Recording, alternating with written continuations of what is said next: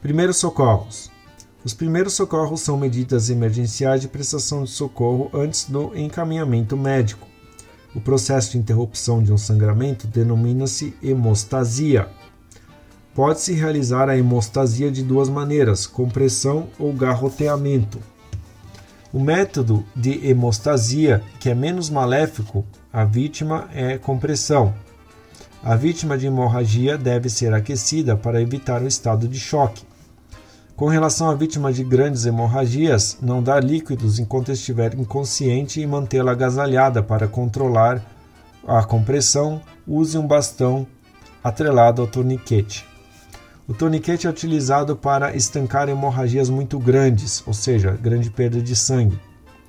Executados os casos em que o torniquete é aplicado logo acima das amputações, o aperto deve ser aliviado de 15 em 15 minutos. Quando utilizamos torniquetes nas hemorragias arteriais, devemos, na média de tempo, mantê-lo apertado e fogá-lo por 15 minutos apertado e 1 minuto fogado.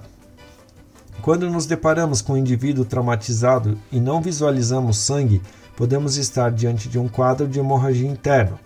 Ao se deparar com uma vítima inconsciente, utilize o método de olhar, escutar e sentir.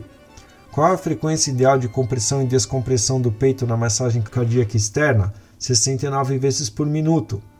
O que deve ser tentado no caso de parada cardíaca, que às vezes funciona de imediato? Murro forte no peito. Outro sintoma que acompanha a parada cardíaca é a menina dos olhos dilatada.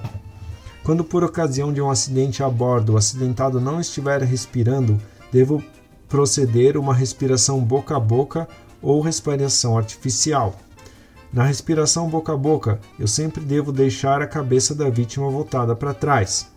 Para realizar a respiração boca a boca, verificar antes se existem corpos estranhos na sua boca. Qual a frequência de sopros por minuto numa respiração boca a boca? De 10 a 15. A condição na qual o corpo humano perde calor rapidamente chama hipotermia. A hipotermia se dá em qualquer água ou ar que esfrie o suficiente para baixar a temperatura do corpo a menos de 35 graus. Para o tratamento da hipotermia, deve-se, com relação à vítima, aquecê-la gradualmente, dar bebida quente e doce. A vítima de choque elétrico precisa ser atendida de imediato com remoção do local para um lugar arejado. A vítima de choque elétrico precisa ser afastada do contato com a corrente elétrica utilizando-se material não condutor de eletricidade. As pequenas queimaduras devemos lavar com água e evitar romper a bolha. Em uma queimadura de terceiro grau, a derme foi completamente destruída. Em grandes queimaduras, não tirar a roupa da vítima. Nos casos de ingestão de substância corrosiva, cáustica em geral e derivados de petróleo, diluir ou neutralizar essas substâncias pela injeção de leite ou água. Na intoxicação por gases, a pele assume uma cor azulada. Do oxigênio que inspiramos, nosso corpo aproveita apenas 5%.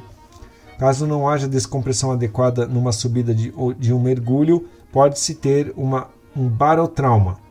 O aumento da pulsação acima de 100 bpm batida por minuto chama-se taquicardia.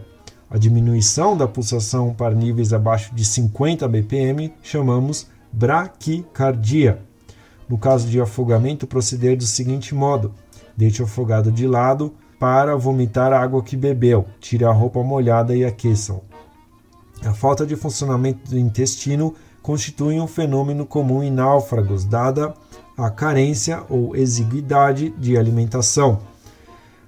Para a fratura da perna, eu posso prender madeiras compridas por meio de tiras de pano ou cintos, mantendo a perna esticada. O dispositivo usado para imobilizar ossos quebrados por meio de tiras e panos amarrados a ele é a tala. No caso de fratura de antebraço, podemos imobilizá-lo com tábua, papelão ou jornal grosso. Para imobilizar o braço, deixá-lo dobrado. Para imobilizar a perna, deve-se deixar o pé o mais natural possível. A saída de líquido claro de um ferimento no ouvido significa fratura de crânio. Uma perturbação devido à exposição direta e prolongada do sol sobre o indivíduo chama-se insolação. São sintomas da insolação: temperatura elevada e pele seca. Pulso fraco, temperatura baixa por exposição ao calor ambiental ou radiante interno, caracteriza-se a intermação.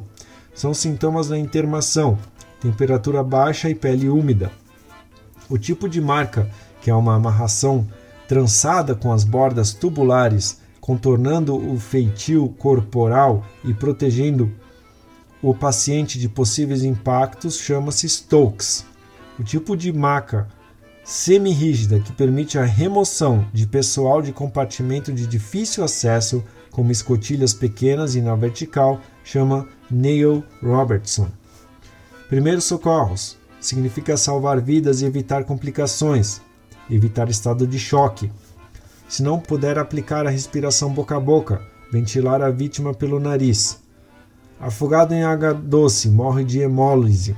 Afogado de água salgada morre de edema pulmonar. Parada cardíaca, também conhecida como parada cardiorrespiratória, é quando as células cerebrais estão vivas, ou seja, acontece a morte clínica. Parada cardíaca, células cerebrais mortas, morte encefálica.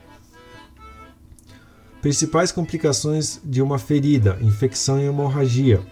Membro amputado, não soltar torniquete, fratura que visualiza sangue, fratura exposta, queimadura de primeiro grau, não há destruição da derme, queimadura de segundo grau, formação de bolhas, queimadura de quarto grau, indolor. Hipotermia quando em restabelecimento, deixar a vítima deitada em decúbito dorsal, ou seja, de costas. Pupila dos olhos dilatada, ou seja, quantidade de sangue indo para o cérebro é insuficiente, caracteriza estado de choque. Lesão provocada por ar frio, geladura. Pessoa mareada, enjoada, conduzi-la com cuidado e deitá-la no convés, tomando ar fresco, de preferência na meia nau.